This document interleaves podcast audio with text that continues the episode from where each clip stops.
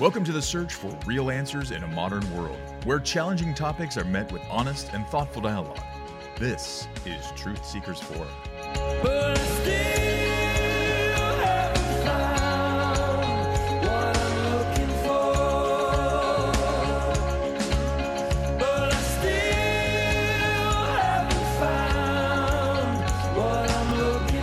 Truth Seekers Forum. In this episode, we'll be exploring part three of a multi part series centered on the Apostles' Creed. I'm your host, Devin Cleffer, and joining me today is Pastor Andy Lewis of Faith Community Church in Santa Cruz, California, and Dr. Adam Nye, professor of systematic and historical theology at several undergraduate and graduate schools located throughout the Bay Area. Gentlemen, welcome. Thank you. It's good to have you here today. As a reminder for our listeners, we've got three basic ground rules that we play by each and every Truth Seekers Forum, and those are number one, nothing is off limits. Number two, you two do not know what questions I will be asking. And number three, disagreement and pushback is obviously welcome and encouraged. So we're in part three discussing the Apostles' Creed. And Andy, if you would go ahead and this this next section of the Apostles' Creed deals primarily with Jesus Christ. And I know for the sake of time, we are not going to get through this entire section Yeah. uh, during this particular episode. Yeah. But if you would just read this entire section for us. I'm going to read the whole part on, on the person of Jesus. So we believe uh, in God, the Father Almighty, maker of heaven and earth. And then it continues. And in Jesus Christ, his only Son, our Lord, who was conceived by the Holy Spirit, born of the Virgin Mary, suffered under Pontius Pilate, was crucified, dead, and buried. The third day he arose from the dead. He ascended into heaven and is seated at the right hand of God the Father Almighty. From thence he shall come to judge the quick and the dead. Today we're going to kind of mostly focus on in Jesus Christ, his only Son, our Lord, who was conceived by the Holy Spirit and born of the Virgin Mary. You're like, really? You can get 30 minutes in on that? Oh, yeah. There's Oh. good stuff in there. Limiting it to 30 minutes will Yeah, be the challenge for this crew. Absolutely. Exactly. So we talked a little bit last time about putting all the chips in the table mm-hmm. as as the creed begins. I believe, and this section, depending on which version we're going with, is either and a continuation of I believe or we believe, or some actually repeat that I believe or we believe part of it. So getting into that, that we believe all of our chips are in the table. Mm-hmm. What is about to come next, we are saying that we are in agreement with. So let's just start with the first part of this that Jesus Christ is his only son. Capital S. What's going on with that? Yeah. Well, here's Son where God. we. I mean, here's where we're really alone. Uh, the, the Christian faith. From I mean, as we said last episode, when you just say the first line, "I believe in God the Father Almighty, Maker of heaven and earth," you're in good company. Right. With a few other religions, at, you know, at a minimum. Um, we mentioned Judaism and Islam. You could throw into that, depending on how you divide religions, Mormonism and um, Right. several others. Here is where we step out uh, and and say something unique among the religions and say that that this God, who is the maker of heaven and earth and stands above both heaven and, and earth, has a son who has become incarnate within this very particular history. And now you're naming people like this girl Mary, and it's going to go on to name Pontius Pilate. Yeah. And after talking about a God who stands above all history, now boom, we're right down in the middle of history. Becomes very infleshed, which is what incarnate means. Right. And we're saying that this is something central to who God is. Yeah. We're talking about, uh, yeah, that, that this God has one son. Hmm. I mean, that that is controversial on a number of fronts. Yeah. Um, and maybe we should just kind of start picking through and, them. and I'm going to back up just to actually a little bit before that. Okay. Having taught at a Christian high school for a number of years, I, I'm still shocked and horrified how many people think that Christ is Jesus' last name. right. So, I know. So Sure. let's just kind of break that down. What when we see the the term that the name Jesus Christ, what is Mm. what is that referring to? this could take us a whole episode. I mean, one thing that's that's awesome about that, and that, and maybe a lot of our readers don't know, is that this is even just the Jesus part is not a unique unique name. this is not a new name that God thought up to give the one Son He's going to have. This, in in some sense, this is like saying, um, and in God's one Son, the Jew. That came Hmm. a- at this particular time in their history because he's named after a huge hi- uh, hero of Jewish history who we call Joshua. Right. It's the same name, and a lot of modern Christians maybe don't know that. Hmm. That when uh, when Jesus' friends called him Yeshua, they're saying the same name that they say when they read the Old Testament story about the guy we call Joshua. It's Right. also Yeshua. So that's his name, and he's uh, he's in this family with a bunch of other common Jewish names of the time. Hmm. Um, that's why you see so many Marys in the New Testament. It's Oh, hard yeah. to differentiate them. Yeah. They they have that's a common name. Right. There's a bunch of them. Right, and there was that's the scandal of it because he was Yeshua of Nazareth. Mm-hmm. What? And one of the disciples himself said, "Is any good thing come out of Right. Nazareth?" Right. That's Like, not the really? prestigious part of Israel. Absolutely, Right. it was not. You Yeah. know, so but the but the last name that people think of as Christ is uh, Christo. I think that's, that's the Greek, right? The- For Christos. for for Messiah, the promised one. Okay. So, So that's a that's an important term within Judaism as well. Yeah. That uh, yeah, it's it's the English rendering of the Greek word Christos, which Mm-hmm. is a translation of the word in uh, in Hebrew, which is uh, gosh, Messiah is like a transliteration, right? In Hebrew, it's pretty Yeah, close. Mashiach. to Mashiach, right? Mashiach, yeah. So uh, and what that means, I think most straightforwardly translated is anointed one. Yeah. Mhm. And it's one again, it's a, it's a word not uniquely attributed to Christ. That word is used in the Old Testament to talk about David Okay. uh, and Kings, other yeah. anointed kings that have been you know designated sort of by God's hand. God says, "This is the king who will save my people." They've Okay. been anointed by God. That's what Messiah or Christ means. Okay. So it refers to a title. Mm-hmm. Okay. Yeah. All right. So, and in Jesus Christ, his only son, we've, we've kind of touched on that. Is there anything else that we want to bring up when it comes to that specific part of this creed? Yes, the only son part. I think we should talk about. Okay. about. Then let's go into that. Go ahead. yeah. you get excited. I wish people could see you light up Dude, when you I said get s- that. So go. Keep well, going. because here's something I think is really exciting. I think we most Christians rightly think it, will say, "I am a son of God. I am a daughter of God." Hmm. So, what is this creed talking about when it says the only son? Yeah.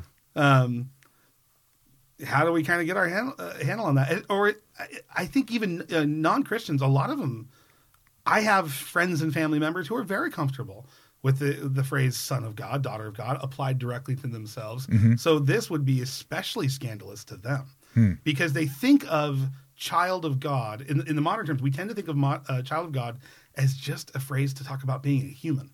Sure. Where in the ancient world, it was all it, it had a certain amount of usage, hmm. but it tended to be a- applied to emperors and kings. They were like, and usually they had a narrated past where like they were descended from some god on high. Right. Right. And this creed comes in and says, nope, there is one, one unique Son of God, and that is this man Jesus Christ.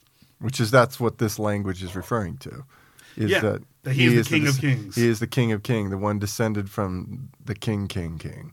Right. So So, and right and then here, the Lord too. Yeah, I was ahead. just going to go Yeah. add into that. So, in addition to saying his only son, right, his referring to the the previous passage of God the Father Almighty, our Lord collectively. Yeah. So, talk a little bit about what that is. I know that f- for some folks may already know, but we've got the term Lord, capital L, rest of it's lowercase, and then we have all caps Lord. So, specifically, what is this referring to, and what are the differences between those two types of Lord that we see? I mean, you know, you have a choice, and we talked about this in the last episode to live your life based on my project, on my life, done on my way and my terms. Mm-hmm. Or this thing is pre- representing a whole other thing, which is that, and you're you're the capital L Lord mm-hmm. of your life, versus oh, this one who's come as King of Kings is actually the Lord of not only everybody but me too, including me, and that's what this thing is referring to. But it, well, and there's also the interesting thing you're talking about the capitalization issue, Right. Which reaches back to um, Hebrew custom of uh, a couple of Hebrew words. Uh, English translates straightforwardly. Uh, we use the word Lord to translate the Hebrew word Adonai. Um, but it also, and, and when it is so, it'll be capitalized with an L. But you'll see in some uh, English, trans- most English translations, I think, you'll see sometimes where it's all capital letters, Right, Lord. right. That's translating the Hebrew word Yahweh, Yeah. which uh, he, in Hebrew culture they just didn't feel like you could say. When they would see it written, it, they would say out loud Adonai. Um, And so the English translators have tried to capture, well, these are two different words, but we want to hold on to that reverential custom of Yeah. not, uh, you know, profaning the name Yahweh. So they translate it all caps L O R D. Now, your question, which one is being applied to Christ in this context? It's a good question. Uh, I'm, I'm not entirely sure. Uh, number one, the it, it's not being given in, in Hebrew, and I know the original one is not. And Jesus Christ, you know, God's only Son are Yahweh Right. but it, I think that the, the main thrust of it is what Andy said that we Yeah. are saying this guy's not just really impressive. We we yield our lives. Yeah. We we stand under the lordship of this God, and I think that has both senses of the of the human dignity of a king. Hmm. And then the divine dignity that this Jesus uniquely holds. Hmm. And that to me is the significance of the one. Yeah. Because, I mean, you wouldn't say God had one son if you only meant that, like, this guy's a king. There's lots of kings. Right. Right. But the oneness here is that well, no, God has God has a son in a very different and special way in hmm. this one instance. Yeah. And I mean, this creed doesn't fully spell that out.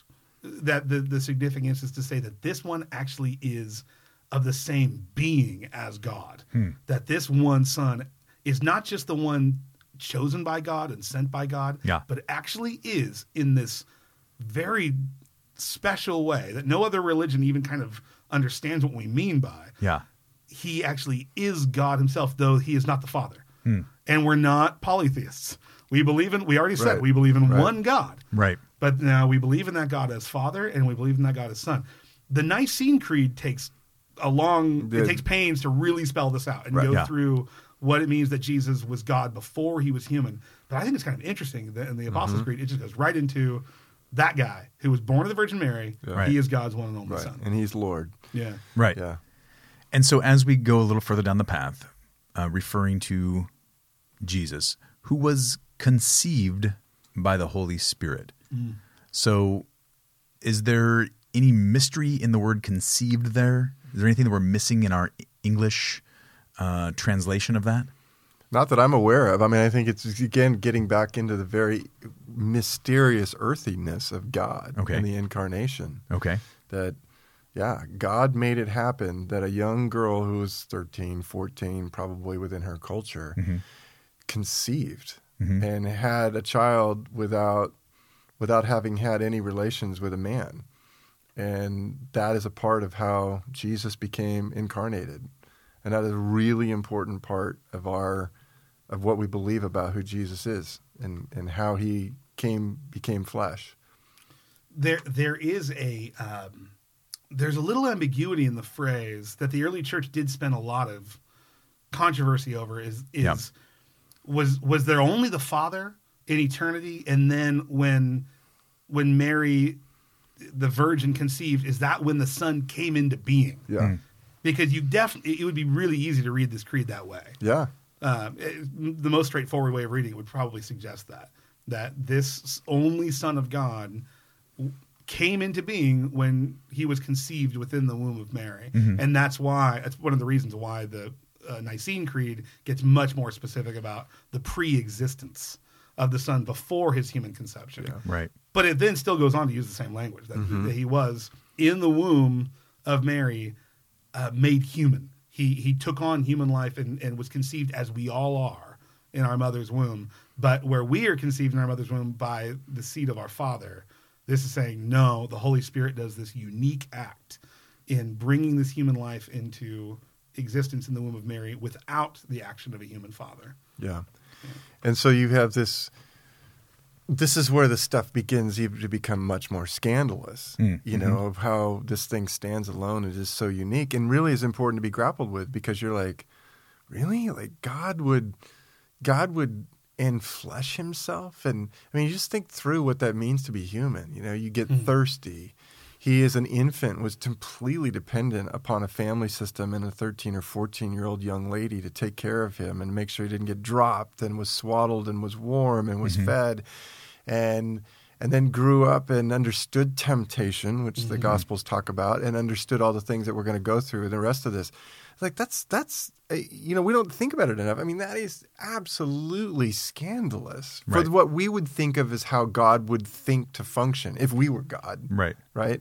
And yet we're not. thankfully, and this is how God has chosen to function. Yeah, the my I don't know if, I don't know if I've mentioned him before, but my one of my favorite theologians, Karl Barth, uh, he talks about this as the scandalous humanity of God. Yeah, that's a great. Mm. Yeah, That God has taken Is that our one of his human ex- terms? yeah, Yeah, I he, like He takes the you know our experience of being human, human with all its limitation, and brings it into the mm. life of God. Hmm. Yeah. Binds God's life to Wow. it, so that God experiences that. And for a lot of religious and spiritual thinking, that's a straightforward impossibility. Hmm. yeah, God and creation are two opposites. Hmm. You can't cr- creation can't become God. God can't become creation. But it's actually the groundwork laid by the first article of the creed and saying that God no God is the creator of heaven and earth. So he has absolute freedom to step out of heaven and come to earth. He's lord of the whole thing. Yeah. Yeah. Uh, so God can and actually has done this, taken on our humanity and brought it into his own life. Yeah. As And what's interesting too about the scandal of it, I remember reading. It was probably about eight years ago. There was an interview in Time magazine with Sir Richard Dawkins, who's one of the leading. He's a funny guy. He's he's hysterical to listen to. really smart guy, but he's a leading voice of atheism. Right. Uh, alongside of I forget the gentleman's name. He's a Christian.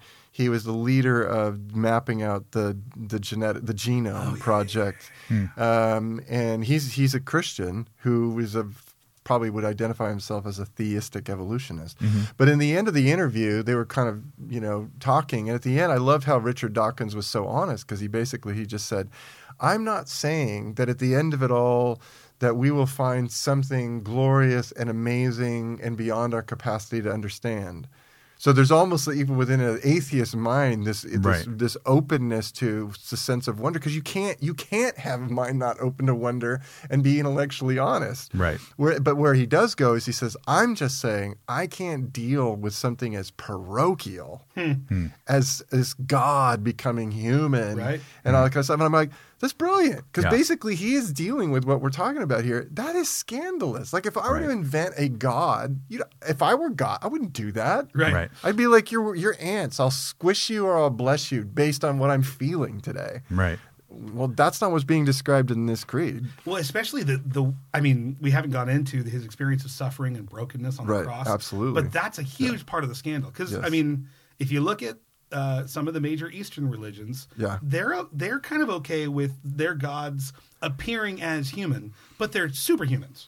They, Right. they, it- it's an, it- you Well. Greek mythology and Roman mythology had some They have similar too. things. Yeah, I'm thinking specifically with uh, within Hinduism of the avatars. Yes. Of like Vishnu coming in the form of Krishna, and then Krishna's this like super human. Um, like you read the stories, they're, they're, it's like a comic book. They're super entertaining. Superman, yeah. Because you just can't hurt him. Yeah. Because he's taken on human appearance, but not human frailty. Yeah. Not human weakness. Yeah. That is the specific scandal Yeah. of the Christian doctrine of the incarnation. Yeah. That God comes all he doesn't just come down to look like us, he comes down to experience on Mm-hmm. our behalf the lowest of our of our And the further we get into Yeah. the sentence, not only, but but in is for us. Yeah. He does all this for us. right. Yeah. So I want to go a little further down the path. Yeah. then. So in, in our next line here, born of the Virgin Mary. In, in the, both of the uh, renditions I've got here, Virgin is the V is capitalized. Is that significant?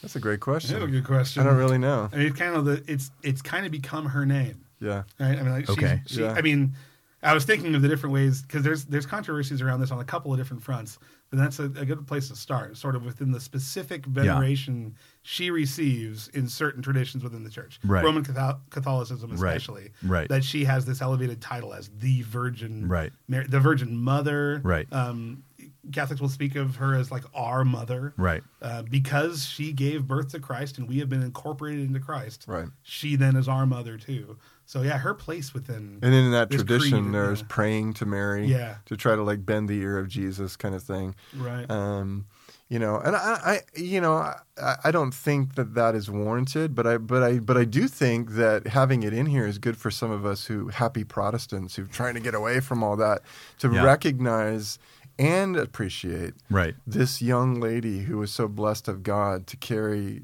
into into this world Jesus Right. and then to raise him Yeah. um, and to love him and to teach him. You know, I mean, she is she is worthy of of a, a- an appropriate form of veneration. I, want to Sure. say because of God's unique choosing of her, and, Absolutely. and His. I mean, the New Testament says that she was, um, yeah, God favored her, Mm-hmm. and uh, there, because of the rift between Protestant and Protestantism and Catholicism, there has been kind of a cranky, Yeah.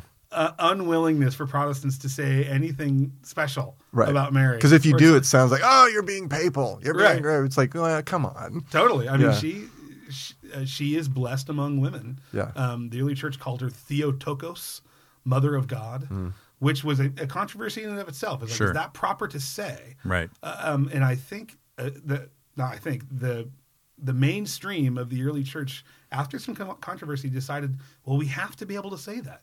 Uh, not that she has any power over God. Right. We have to absolutely say that's not true. Right. And she didn't earn uh, God the ability to carry God. She didn't have that ability in herself, but God had the ability to become man. And the baby in her womb was God. Right. So we have to be able to say it. Yeah. Right. That she bore the Son of God. She bore God. That's right. uh, and, and gave birth. And so, for the listeners, again, the more you start thinking about this, the more you go, yes, this is a scandal. It's Yeah. a scandal in the universe. totally it is. Well, I want to continue this scandal because Yes. with a very quick search on the interwebs, um, or, or watching, um, and I forget the title of it right now, but there's a documentary that was done a couple years ago on the History Channel. Um, the term virgin, Yes. right? You probably know where I'm going with this. Yes.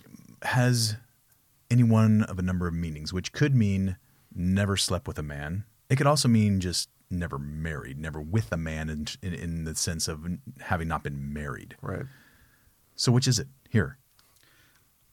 I'll Well, go. If you yeah, I unless mean, you- no, I mean, it's unquestionably. It's like I she, think- she was a virgin in the biological sense that she had never had relations. And the reason that becomes Yeah. so obvious is because the, the only way to make the argument is just to pull the term by itself, virgin, and show how it can have these different meanings. Mm-hmm. But we understand what a me- what a word actually means in its usage, within its context, and how we see it used. And it's true that within the Old Testament prophecies, talking about you know a virgin will be with child, I do think it's legitimate to be, if you're in that context, reading you know Isaiah when that's said, to have a certain amount of openness about the way that might be fulfilled. But when As it it is actually fulfilled, was fulfilled, Well, the way it was fulfilled, Yeah. you do see like when I mean linguistically within the within the texts where it's talked about, there's awe and wonder at it. Yeah, There's like, holy cow, right. uh, a, a virgin gave birth. Th- there is the scandal of of Joseph's marriage with Mary. Right. That like that's all really clearly narrated. That like, what are people going to think if you have a baby and we're supposed to get married? Yeah. And all that drama doesn't make any sense Yeah. if the word just meant Doesn't she wasn't mean married yet. right? Yeah, Right. exactly. yeah. Yeah. So as we get close to landing the plane on this episode, I I want to go to this, and that is, you know, both of these episodes have started off with talking about the the I believe part, Yeah. and and and you've brought up uh, a few times on this particular episode that the, the scandal of this whole thing. I mean, it's it's very Hollywood esque, Yeah. in, in its creativity, right? Yeah. And so, how do we find a place where we can actually say, "I believe," and not just "I believe"? Right. right? I, I mean, for me, what I'll say is this: is that to me, the further I go in my faith, and the more I really understand the scandal of it, to me, the more it becomes believable. Because if it was a religion that's largely concocted by a bunch of human beings creating a god, uh, you don't get this. Hmm. This this is not what anybody who is totally human would mm-hmm. invent. Mm-hmm. There's there's no way. Which is always to me uh, as a pastor one of the funniest arguments against Christianity. Oh, it's all made up. Like if you really actually understand, n- there was there was no human involvement in making this up. Who would make this up? No, human involvement is Greek mythology and Roman mythology and all the other ancient deities interplaying in wars and chaos and Right. I'm going to use my power against you. That's human. Hmm. This is this is not human. And to me, as a as a human being and also as a pastor, the more you get into this, the more you go, it is actually the scandal and the mystery of it hmm. that increasingly becomes a thing like this had this this is alien. Yeah. This only could have come from an alien source, namely God. Hmm. So to believe isn't necessarily to fully understand. Yeah. Or to find believing easy. Yeah. Right. Yeah, I mean, Right. yeah, because I mean, if the question is, it's it's the right question. Why would this believing this set of things have any power to like Hmm. change someone's life for the better? I think that actually is a really important question. Yeah. And I don't necessarily have an answer for it. I just have lives surrounding me that clearly have been transformed Yeah. for the better by including entries into this story. around this Totally. table. Right.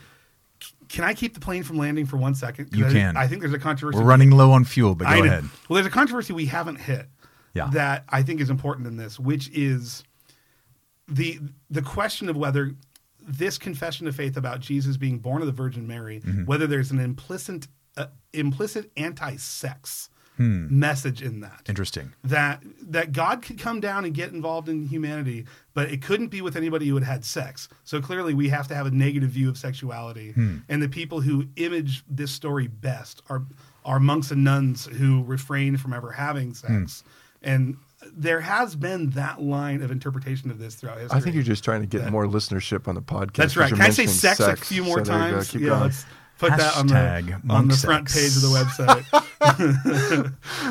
See if we can get that trending. Oh man. Uh. I think we probably we probably don't have to spend a ton of time addressing that. Sure. But I think it probably has to be thrown out there because Yeah. I, I hear that particularly from within the Santa Cruz feminist Absolutely. tradition, who I, Yeah. I deeply respect these, the the people who Mm-hmm. bring it up. But is there an anti-sex message in this, Andy? No, because I mean, you know, you to really you read through scriptures, you find out God. I mean, first of all, let, you know, from us as believer, God, right, Father Almighty, Maker of heaven and earth, that would include sexuality. right. So God included sexuality. God's the inventor of it. He is pro it, and that gets into a whole other discussion about he he's into its finest version of itself and not the lower versions of Right. itself. Um, so yeah, no, this is not a diatribe against sex. Right. Yeah. So I mean, I think within the the idea that Mary was a virgin, I think that's important because I do think it's pretty clear that God wanted to do a miracle. Yeah. So her virginity stands as the backdrop to like, holy cow, God's doing this is something that normally doesn't happen. Yep. But I don't think that that then becomes a judgment on what does normally happen when people are born by normal reproduction. It doesn't make that. If I is it right to say uh, Yeah. theologically that this was the alchemy? This was the way God combined the possibility of having God, deity, become enfleshed, and it required these components of God mysteriously through the Holy Spirit helping a woman conceive. Yeah. So that it, it kind of clearly marks out God the Father as the Father Yep. of Jesus Christ. Yes. um, yeah, yeah. I think it's important to to kind of have theological moderation in how necessary it is that that Mary be a virgin in order to to bear Jesus. I, I, I get uncomfortable when people do go so far as to say, "Well, she had to be pure." Uh, it's like, well, God wanted to do a miracle Well, here. she was human. Right. A real human being. Exactly. Yeah. That Jesus is Mary's Lord. She he is Mary's savior Absolutely. that yeah. uh, her her purity her virginity is not her like full righteous purity Yeah. it is the background behind a miracle Right. and i think it's as far as i want to take the necessity of her virginity yeah. Well, that's going to conclude this episode of We, Truth Seekers we end this episode with hashtag monk sex. That's Oh it. There you go. Thanks for joining us on this episode of Truth Seekers Forum. Truth Seekers Forum is a production of Faith Community Church in Santa Cruz, California. To learn more about Truth Seekers Forum or Faith Community Church, please visit us at santacruzfaith.org.